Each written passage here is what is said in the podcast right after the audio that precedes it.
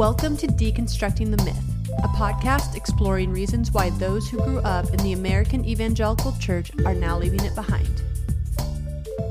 This is the second part in a two part series with Jenny White. Today, she talks about purity culture from a Christian perspective and how the church should start thinking and talking about healthy sexuality. Let's talk about something else you're passionate about, or maybe passionate against is the more appropriate term. Um, purity culture, which we have another episode on. Um, Maria Stewart had talked about this, and she is agnostic now. So her perspective, you know, will differ slightly from yours, but there's a lot of common ground. Yeah. Um, and so, can you just tell us a little bit, a little bit about your background with the concept of purity culture, Yeah. and what led to your interest in this topic? Yes. So um, I, I can start with my background because I've struggled with it myself, so much less so than many people, but it still has tainted a lot of my life and I've had to struggle through it. And so I am very passionate about preventing anyone I can from going through the same struggles. Yeah. And I just hate it. So I am very passionate about that, passionate about healthy sexuality, very passionate about that. Yeah, yeah, So, yes, I just I want people to be healthy and I want them to not feel ashamed and to be to live as we were created to be. yeah. Okay. So, background. Purity culture was something that was also I was steeped in throughout my childhood. Uh, even as a prepubescent child, I was taught to wear a dark T-shirt and ba- basketball shorts over my swimsuit to be modest. So, like very young, this was kind of drilled into you, especially as a girl. Your body is dangerous. It shouldn't be seen. It's it's scary. You know those sort of things. Because when you're that young, what else are you going to assume? Yeah. I mean, that's not crazy. Yeah. The boys don't really have to do that typically. Also frustrating. just because it's like, well, that's okay if we see their bodies, but they can't see ours, even if we're 11 year, or even younger than 11. I mean, even if we're eight and nine years old, Yeah. it's still something that we have to be, that we're different, other, and it's shameful. So, uh, the older I grew, I was repeatedly taught that men and women are fundamentally different in that men were made to be leaders and instigators, and women are made to nurture and support, Mm-hmm. which is difficult for me. so, no. Yes. Um, and these gender differences uh, were one of the main reasons that women's modesty is so important because men are paid to be visual. And women definitely can never visually lust. It wasn't, that wasn't said, but it kind of was. Men have a need you'll never have, and you have to protect them from experiencing any unwanted desire, I guess. And so these are things that I kept hearing, and that kind of was used to validate placing the responsibility of controlling men's lust on women. And how you would do that is modesty. And that whole thing is kind of purity culture. And what modesty is is also very confusing. Like, yeah. how do I know if I'm being modest enough? Mm. That's yeah. stressful. Yeah. Going out in public or being around my family, Yeah. even like, ugh. So I became really distrustful of men, and it was always very uneasy around really any men, boys, because I always assumed they were sexualizing me constantly. Hmm. Not that that couldn't happen, or I'm sure it did, Yeah. but it's just like the idea that men can't help it. They can't help it. And it's up to you to wear something appropriate and not act in such a way that would draw attention to yourself. And then they won't lust after you because if you show a little shoulder, Hmm. they're going to be undressing you and Yeah. it's kind of your fault. And so that's it's really scary being told like you can't ever be alone with a man. Like you can't be alone in, in an elevator. You can't ever Oh, be wow. alone in a car. You can't be alone in a building. Like it's just very and so it's like I have to be very careful. Oh my gosh. If, we, if I time this wrong, we might be in a stairwell together. Where it's like so- someone you don't even know. I'm not talking about like a dating situation. Just like Yeah. that's all it takes is just a second alone with Oh a total stranger. That's how scary it was and kind of how it was This is even more more hardcore than mine. Even wow. That's Yeah. wild. Yeah, it was. Yeah, don't ever be alone. Yeah. Isn't it's so? It's like okay, well, what's gonna happen? Like how? Oh so oh my gosh. you felt? Did you That's feel a very strong safety concern for yourself? for myself. Okay. Yeah. It's not just me. So when I talked to Marie about this, she had said like her main emphasis was like you cannot cause your brother to stumble. Oh, safety mine- wasn't as much of an issue, but for me it was safety It as was well. safety because if he sees my shoulder or my ankle, I'm using that facetiously, but kind of- not. Yeah. Am I going to be raped in a stairwell by a man I don't know? We're not talking Um, about date rape, even. We're just talking about a A man, stranger. Yeah. a stranger. They're all that. That's how scary it is because that's, wild. That's kind of how. And I wasn't often, but in the back of my mind, I'm always thinking Yeah. that That could happen. that could happen. It's really scary. Yeah. So definitely for me, I have a strong self-preservation streak. So someone else is going to take it differently. But for me, it was very much like I'm. I could be in danger. Yeah. So, but man. again, like there were never actual rules. Like it was just like just don't generally don't show your figure. But how do you know if you're not doing it too much? Because you're also supposed to be attractive too. so it's very confusing, Yeah. and that caused me some anxiety. Yeah. Um, yeah. So I still am concerned about what I'm wearing. Yeah. Like what I'm wearing right now, this makes me nervous. What? Yes. Oh my god. right now I'm wearing like shorts, but they're not even short short. Yeah. No. And Elizabeth, yeah, you're saying like, thank you, like They're you're crazy, like They're- this is not. But I would not have worn these a few years ago, even, Wow. and I would not want to be seen in public. And so Wow. that's really how hard it was for me. Yeah. And yeah, sometimes I just wear like a tank top, and I just feel the freedom, You feel feel the freedom, liberation. liberation. Um, so I also like I would be concerned that my husband was constantly checking women out. Like I wouldn't want Oh, him man. to ever be alone with someone. Not because he ever gave me any reason to doubt, or Yeah. even like he never did. He's never been unfaithful. He's never done anything or treated anyone disrespectfully. Yeah. But I'm like, well, he can't help it though. So if mm. there's any rift in our marriage, if I think he's a little dissatisfied with something, sexually or not, then he's gonna see someone walking around wearing shorts. Yeah. Or like, like- you, like me. or you know he has Yeah. a coworker who is a woman and he he mentioned her in passing that because they worked together or she was a supervisor and i would think oh no like what if like ridiculous things Yeah. no basis in reality completely unfounded but it was because well all men do this and you can't ever be friends with some of the opposite sex and Mm. I hope you know kenny never meets his supervisor in a stairwell But- like oh no. I know. Eh, but those are the things i would be worried about Yeah. Yeah. that I just had to, I had to reject, and I know it's from that. Yeah, from the whole. Wow, Yeah. that's a lot. So, talking about modesty a little Mhm. bit more. So, uh, this concept of dress modestly is that found in the Bible? No, shocker, but no. Okay. So, I mean, the Bible does mention being modest. Yes. But what is it talking about when it does that? Do you think? Uh, I think it has to do with not being proud, not um, flaunting wealth. So um, I'm going to read that verse you're probably referring to, uh, 1 Timothy uh, 2 9 through 10. Um, it's often interpreted as Paul telling women to cover up. Um, but the verse says, I also want the women to dress modestly with decency and properly, adorning themselves not with elaborate hairstyles or gold or pearls or expensive clothes, but with good deeds appropriate to women who profess to worship God. Hmm. So um, you can also interpret this another way, and I'm going to take this from Sheila Wray Gregoire's work. Uh, she's a Christian marriage researcher who's done a lot of uh, evidence-based uh, work. She's very focused on studies and doing things that um, trying to figure out what God says, but also interpreting that through the lens of evidence and Mm. what is actually good, which is huge. Yeah. And so this is the, these are her words. And she says, It's interesting that Paul's version of modesty has absolutely nothing to do with causing men to lust or even about the shapes of women's bodies, Hmm. but everything to do with women dressing to look rich. One of the big issues in the early church was a class divide. Rich people didn't tend to associate with poor people. So if a woman came into church wearing expensive jewelry and expensive hairstyling, they would make others feel excluded. And Paul didn't want anyone to feel excluded. Hmm. So that's kind of I, when I read that I was like, oh wow, that makes Yeah. way more sense. Yeah. So it's not it's not about how short your skirt is. It's about how you're treating people Hmm. and making them feel welcome. And clothes can play a role in that. Clothes can play a role, right? So it's like what is appropriate for this situation. Yeah. Yeah.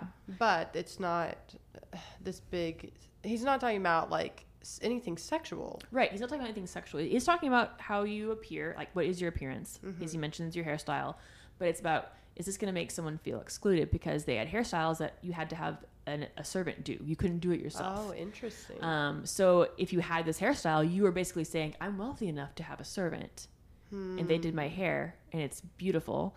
And you can't have that, and you so there's a there's a class divide. So it was saying when we come together to meet, we're all equal yeah. as Christians, and don't come into places exhibiting wealth and causing more division where there doesn't need to be. Hmm. That's really interesting. So I know that there are some verses that do sometimes Mm-hmm. traditionally get translated about um, appearance Yeah, um, and kind of in a sexual way. So one that came to mind was First Corinthians 11, 14 through 15.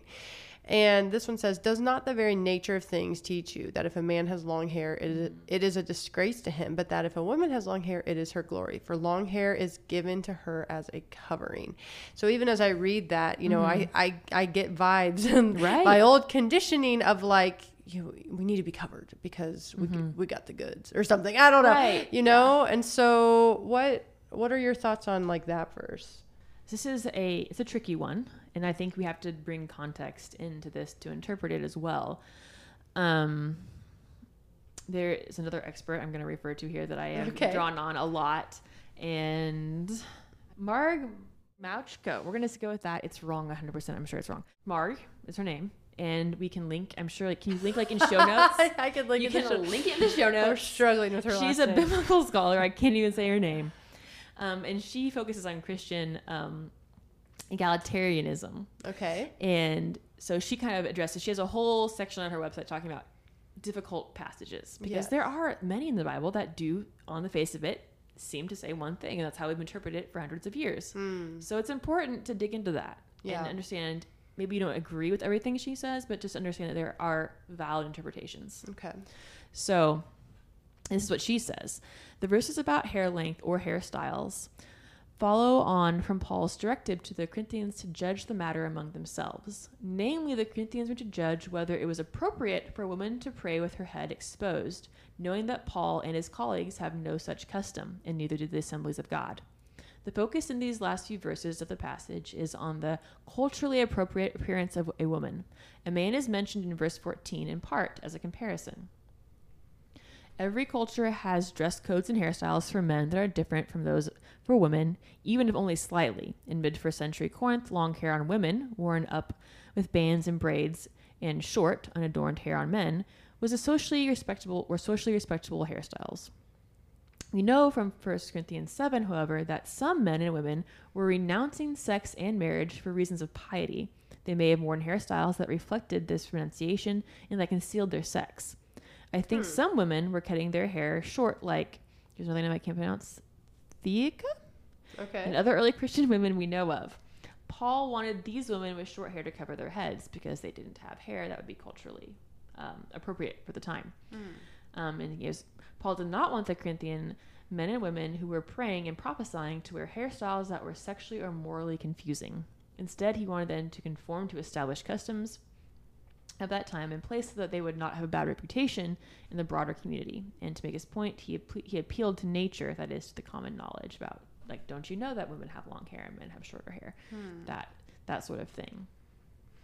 And so this was a very short uh, quote from her much longer article with many more references. Okay. So I would direct people to that if they Mm, and are yeah, at all we'll- interested. we'll link that Yes, please sure. link that. So is the idea that this isn't necessarily any sort of sin issue, Right. But, but kind of a distraction issue? It's Is a distraction issue. It can be again. So what is he really saying there? It was why was he saying cover or um, wear something over your head? Uh, yeah, because it would be a distraction issue. It would be confusing to those to the culture around them. They it, uh, they would really stand out. It might might confuse the message of God. Hmm. So I think it is more like so what so what's the purpose of what he's saying? And Paul was never not never I shouldn't say, but generally he was writing to very specific people because of very specific issues and we Yeah. need to understand what those were because that's 2000 years ago and things do change. But Yeah. what is the principle? Hmm. That's a good point. And it's not about if you can see your curves. Like none of that was ever mentioned. Yeah. Interesting. So, kind of, let's get back to the modesty as a safety issue. Yeah. Because, like I said, this was a big deal for me. Uh, in your research and experience, is modesty ever a safety issue? Almost never. Okay. Um, it, it's the idea that wearing modest clothing will prevent sexual assault is a myth. That's not what the research has found. So, there was a study done by a federal commission on crime violence, and just 4.4% of all reported rapes involved provocative behavior, um, like behavior or dress, is kind of how they lumped that in the study on the part of the victim. And most convicted rapists could not remember what their victim was wearing. Oh, my goodness. Like, you don't think that, yeah, because I think we're all been internalized. Well, if I cover up, if I act a certain way, Yeah. I'll be less, I'll be safer. But that's actually not true, unfortunately. Like, it's, it's not, it's not that easy to protect yourself. Yeah. Um, Yeah. Yeah, That's it. It's you're right. almost like a. it's almost like um, I wish it were, because like I wish we could cover up and be safer. Yeah. Right. Uh, it's most surprising uh, is that to me is that the study also found that women who had passive personalities and who tended to dress in layers, long pants, and sleeves with high necklines are actually more likely to be raped because they seem passive, Oh, wow. which is almost scary. You think of like the very traditional fundamentalist Christian and what a woman in that society might wear. Like that's they are at higher risk for sexual assault Wow. because they seem like they would be passive, Wow. and that's that's scary. Yeah. So um, I said, yeah, in one sense, modesty is a safety issue. Um, if you're too modest, Oh, that could be a safety issue. Wow. Um, so basically, what that means is if you stand out because you're dressing in a not culturally normative way, you are at greater risk. Interesting. Yeah. Yeah, and that's scary. Not That that, there's any scary. ever excuse for someone who has been a victim Yeah. at all. It's just statistically, you may have a higher chance of being victimized. But it doesn't matter how much skin you're showing. It doesn't matter. No. That's yeah. That's crazy. Yeah. So this idea that that will help protect you is not true. And you know, that's something I feel like I was I can't remember specific Sure. instance being taught that growing up, but I do think that was definitely the vi- like, like the the teaching that I internalized at least Yeah. from my parents. And so I know you don't have kiddos yet. You've, Right. you've got fur babies Yeah, fur uh, who are completely covered. Totally oh, I was just saying they're completely covered, but I I guess know. it depends on how you look at it. they're either completely covered with fur or they're completely naked. Um, but what do you think we should tell children regarding modesty? So again, yeah, I don't have kids. This could all change if I, if I ever do. But uh, I would just totally change the narrative from being about modesty to being about wearing clothing that's appropriate. Okay.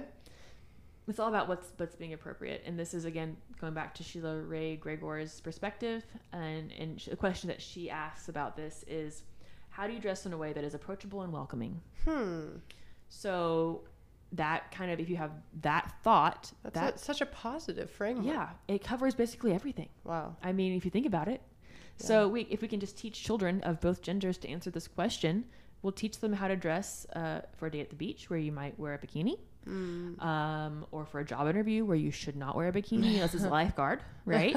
um, or any anything in between, really. Like if Yeah. it's like this is approachable and welcoming because going to grandma's church, I think when we were talking, about Yes. this analogy is you might maybe you should wear something that's a little bit longer because um, her demographic that's what that would make them feel welcomed and respected. Yeah. You going you're going to the a beach party, then Mm-hmm. you maybe just want to wear your swimsuit, maybe a t-shirt over it, whatever, Mm-hmm. because you're you know whatever kind of cover up or again Yeah. appropriateness. What is appropriate and makes other people feel comfortable. Mm.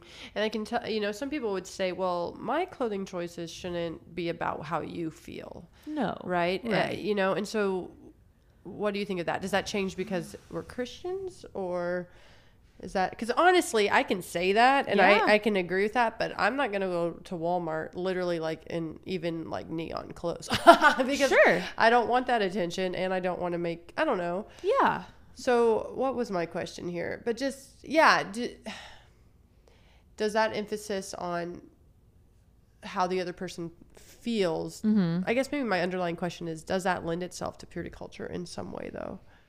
I see where you're coming from. So yes and no. Okay. I think there's a healthy balance instead of being concerned about how much skin am I showing because Mm. this person might stumble. It, it is out of concern and care for the other person because we are called to love our neighbor. Yeah. Um, and we want to be marked by love by our actions.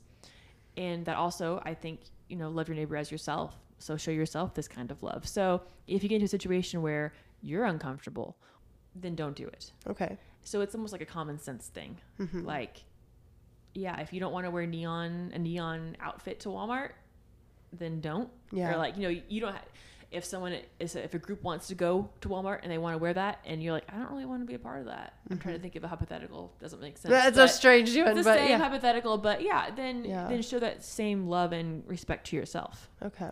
Yeah. But so I guess that's common sense. It's not it's not like putting them I guess because I was sort of taught Mhm. like put what the other person's going to think above Eh, you. And it's like not always. I don't. I think that's actually kind of a unhealthy way. I know. I think it's coming possibly from a good place. But that whole idea of I have to lay myself down sacrificial, sacrificially mm, and suffer for the sake of Christ, when maybe Christ is not asking you to suffer in that way, we need to be cognizant of because that's a Yeah. huge theme in uh, American Christianity. Yes. it's huge. Yes. And so I disagree with that. Not Yeah. sometimes we are called to suffer, and we will, but that not in that way. not in that I way. think you it takes discernment and maturity to parse Yeah. that out sometimes. Yeah, and I do think you're right. Like it'll be nuanced because of particular situations. Yeah. for sure. Okay, let's talk about abstinence because this is one of the big things um, with purity culture. Abstinence until marriage. Mm-hmm. Do you think this is the culprit behind purity culture? As a Christian, your Mm-hmm. your answer might be different than than those who aren't Christians. Sure. Uh, no, I don't think that abstinence before marriage is the root of purity culture. Okay. Uh, because um, historically speaking, uh, purity culture developed in the 1990s, and the idea of waiting to have sex until marriage is centuries old. So Okay. that is my answer to that question. Okay. Well, there you go. Short and sweet. factually. So then, in light of that, Mhm. because it abstinence before marriage, I think you would agree, is very much now a big part of purity culture, or maybe I should Yeah. say was like if It's, you that's the goal of that's like culture, I kind of yeah the pinnacle Like, of that is the achieving goal. success. So how, if we're going to get rid of the negatives of purity culture, do we deal with the concept of abstinence before marriage as Christians? Mm-hmm. I think you need to be having a lot, many more nuanced conversations. Okay. Uh, just scrap purity culture and don't even come at it like pr- forget everything you ever knew. okay. Hopefully, the next generation just will never know. Um, but I'd say I do believe that sex is the most fulfilling and the most physically and emotionally safe in a committed rela- relationship, and that generally means marriage. So, Mm. telling again my hypothetical children, I think it is best to wait until you're married because of these reasons, these evidence based reasons. Aside from God's word, which also tells us this, and it's something that as a Christian I do believe and follow, Yeah. Uh, I think that's important Okay. but I think the why is important.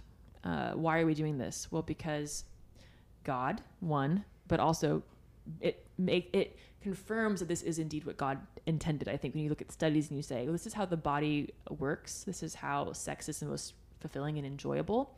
This is when it's the best, typically, um, even just as a purely uh, talking about pleasure. Uh, generally, it's when you've been in a long-term committed relationship. Um, those are important conversations to have, Yeah. uh, uh, age appropriate conversations to have with children to help them make up their own decisions because you can't police them 24 7. Yeah. So I think telling them the truth is important. Yeah. And recognize that many people have wonderful and fulfilling sex lives outside of marriage. Like, that's the thing you don't ever want to say as a Christian. Like, yeah. Yeah. it could be good if you're not married. Yeah. Oh no. And if we let people know that sex could be good without being married, then Yeah. they're just all going to do it right now. Yeah. which is not that's not true so uh, you can also be married and um, it, it can be just bland not a whole lot of fireworks or um, it could be abusive and you could be Mm. married and that also needs to be said Yeah. marriage does not equal good sex Yeah, that's definitely been a, something. I, I even a myth. I would even say It's a of myth. purity culture. yes they have made it a myth because it the goal is to stop people from having sex Yeah. and so they kind of just make up things that aren't actually evidence based Hmm. Um, so I said, I have a Christian ethic, and I will encourage others to wait until Yeah. marriage if they ask my opinion. Uh, that's how I, that's how God created us. I believe that's how He tells us to live, and that's the highest probability for a really happy and healthy sex life. Hmm. So, uh, and I think you've said that you Mhm. would still consider sex before marriage like a sin. Yes. However, you said well, tell me a little bit about that because I think I've heard a lot of the narrative like we need to stop making it be seen as a sin. Like that's what's causing people to have the shame. That's what's causing all of this. Yeah. I don't think we should have shame in the way of like, I can never let anyone ever know I'm, it's awful and I've ruined my life. I, I don't believe we should have that kind of. Like if people have sex if before people marriage. have sex before marriage. Like, because, like, let's be honest, almost everyone does and it's fine. Like, it's okay. Hmm, Yeah. They're okay. And if you've done it, you're okay. It's okay. Like, it is not the best way, I will say, but you're still okay because we Hmm. are all sinners and we all sin and we have put sex outside of marriage on a pedestal and made an idol of it. Of the f- yeah. Well, The idol you? of shame. that's so Um, I think- interesting.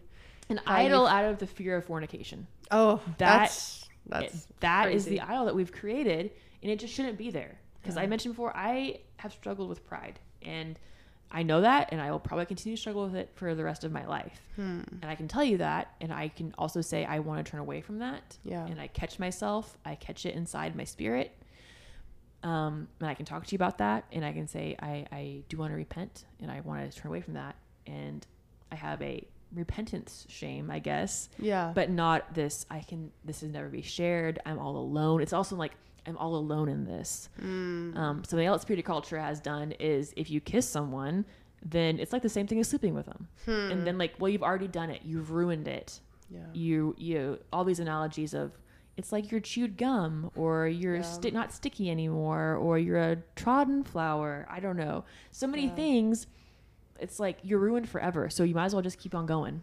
Mm. like you can't come back from that. And Yeah. if you ever get married, you're going to be carrying that baggage with you, which is not true. Yeah. It doesn't. Is God so weak that He can't restore you, or that Oh. He doesn't love you, or that He doesn't care for you, or any of those things? No, Yeah. no. Wow. That's really interesting. Like I even even in my spirit when you were saying like it's okay, it's okay. I was like I have never I don't think I've ever heard anyone say that. And in the same breath to say like I still believe it's a sin, but then to have it's okay, it's okay. You know, I don't know. I think that's a beautiful I don't know. The motivation changes The motivation changes for absolutely. why for why you would why you would it's wait. not fear. yeah. And if you really do, if it, if you decide you want to wait and you slip up, it's okay. Yeah. It's truly okay. And that's what I want people to know. yeah. Yeah. And it doesn't define It doesn't define you. It doesn't define your future. It doesn't Yeah. define your past. Doesn't change how God looks at you, which is with love, deep Mm. love. yeah. And I don't have children of my own, but I can look at children even, and that's, I mean, that's how we're told to relate to God. That's how He sees us. Yeah. If your child does something that they shouldn't really do, does it for an instant change how much you love them? No. No. No. Or how much you want them to feel accepted by you and embraced by you? No. Yeah. So that's how God, I think, He sees us. And this is nuanced for someone else in a very different place. Yeah. And maybe His love looks a little harsher. Hmm. But I think for most of us coming out of the purity culture, that is not, and that, and you would know, like, I, it, God is God. He's love. Yeah. It's going to be out of love, and you're going to know it's love. It's not going to be fear or shame based. Hmm. Then it's not of God. So, what do you think the church can do to help heal some of these wounds that have been caused by purity culture? Uh, be open about talking about healthy sexuality. Yeah. Um, get rid of unnecessary shame. Um, do you have any like practical steps Yeah. forward someone could take? mm. Just you know, in a service today. This is like a lot on you because we did Okay. not prep this question. in the service. Give me, give me some more details. so, say we're in a you know in a church service, Mhm. and someone comes forward and they say, "I've been really hurt by purity culture. Mhm. I have you know an unhealthy Yeah. sex life with my husband." Yeah. because of shame. You know Mhm. what is the church? What should the church do in that Okay. moment? um, and that if someone came up to me and said that, I would hug them metaphorically or physically and Yeah. just say, "I'm so sorry. This is wrong. This is not what God intended, and I'm so sorry that you're going through this. It's Mm. awful and it's wrong and it's not your fault." Yeah.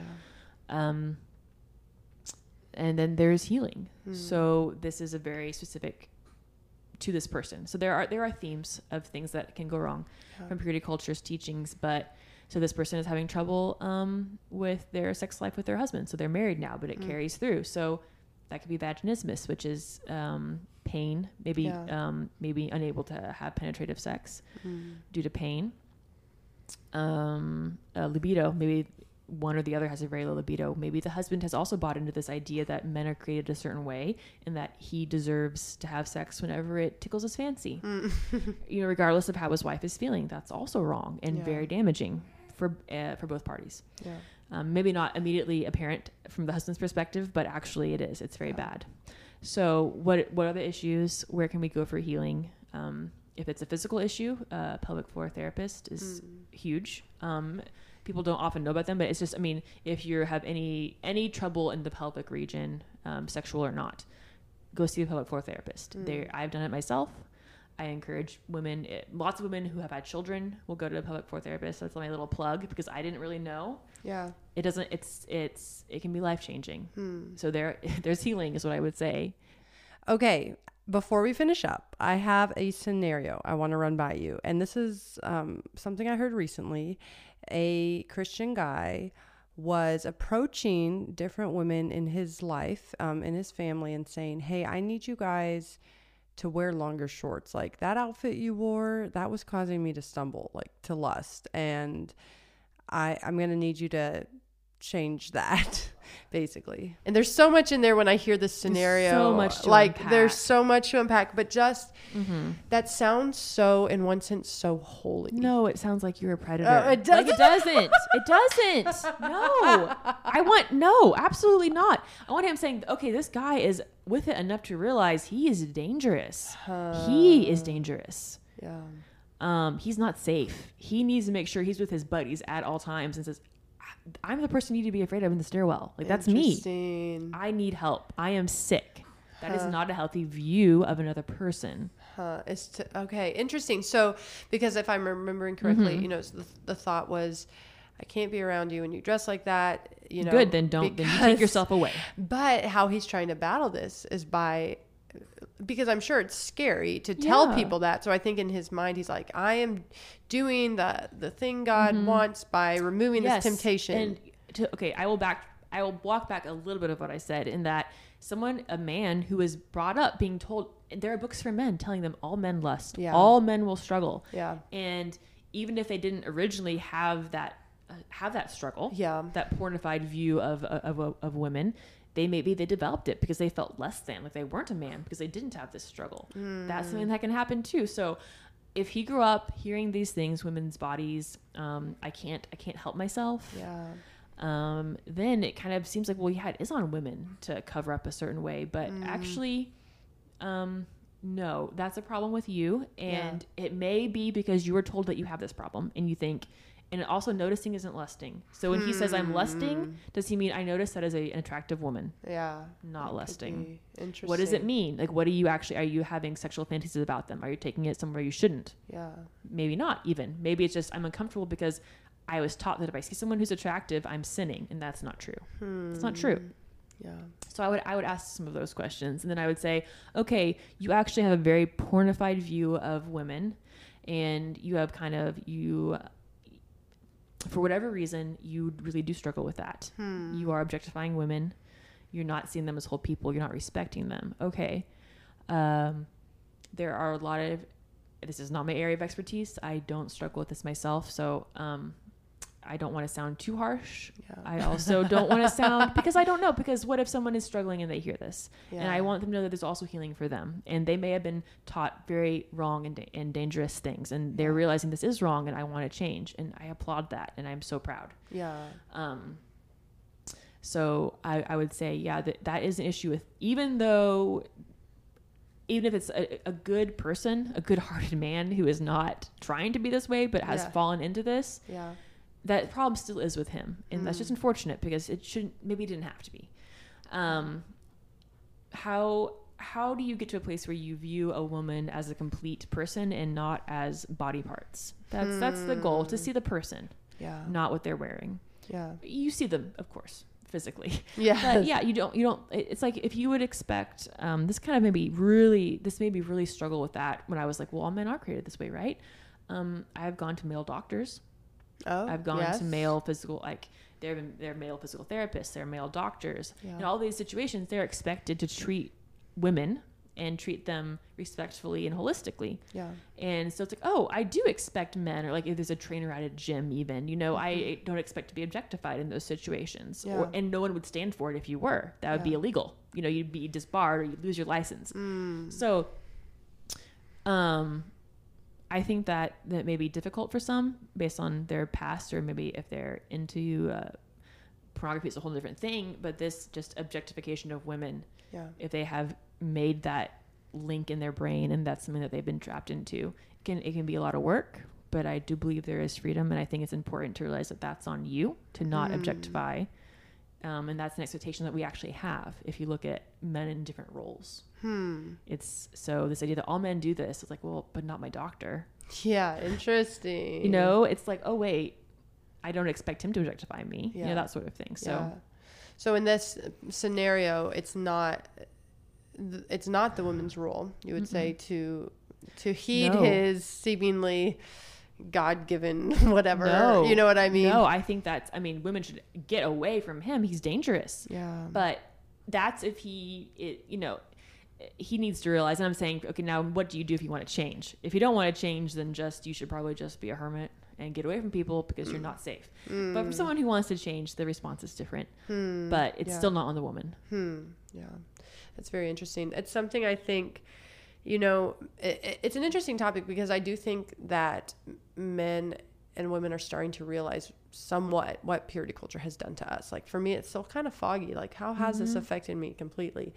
But I think sometimes that stems from that thinking like, oh, I have objectified women, or and women can do this to men too. It's just oh, not as yes. common. I, yeah, definitely. I And- want to. We should put that in. yes, Like, of This course. is not just a men and women thing. It can but go both ways. It can. It's definitely It definitely can. W- women can be visual too. Yeah, it is more. I believe Maria brought up some statistics. Yeah, there It are is- some statistics, It's yeah. it's more common for It, yes. the man woman thing. but Like, it doesn't mean that if you fall into the less common Yes. category that there's something wrong with you. oh yes, Does absolutely not mean that. No. It just means statistically, there's a slight, there's a smaller percentage. Yes. Nothing more. Yes, and I yeah, and so I think sometimes some of these responses come from people who are trying to almost rectify this and be like, I have objectified women or men or whatever, and so I'm I'm telling you this to try and. But you're right. When we do that, we still are putting subtle blame on that person. Yeah. Instead of handling The problem. our own yeah. our own issue and deal and learning how to deal with with a person. I just wanted to run a, a real life scenario by you before we finish. So thanks for indulging me. And yeah, thanks for sharing all your thoughts on purity culture and what it's, you know, done to us, how it's impacted our our generation. And for following my rabbit trails wherever they Thank- led. Thank you for having me. You are truly a kindred spirit.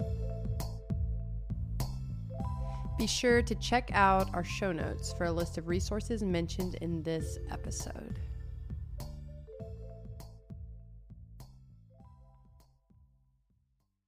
If this episode was meaningful to you, please consider supporting the show at patreon.com slash deconstructing the myth so that episodes like today's keep coming.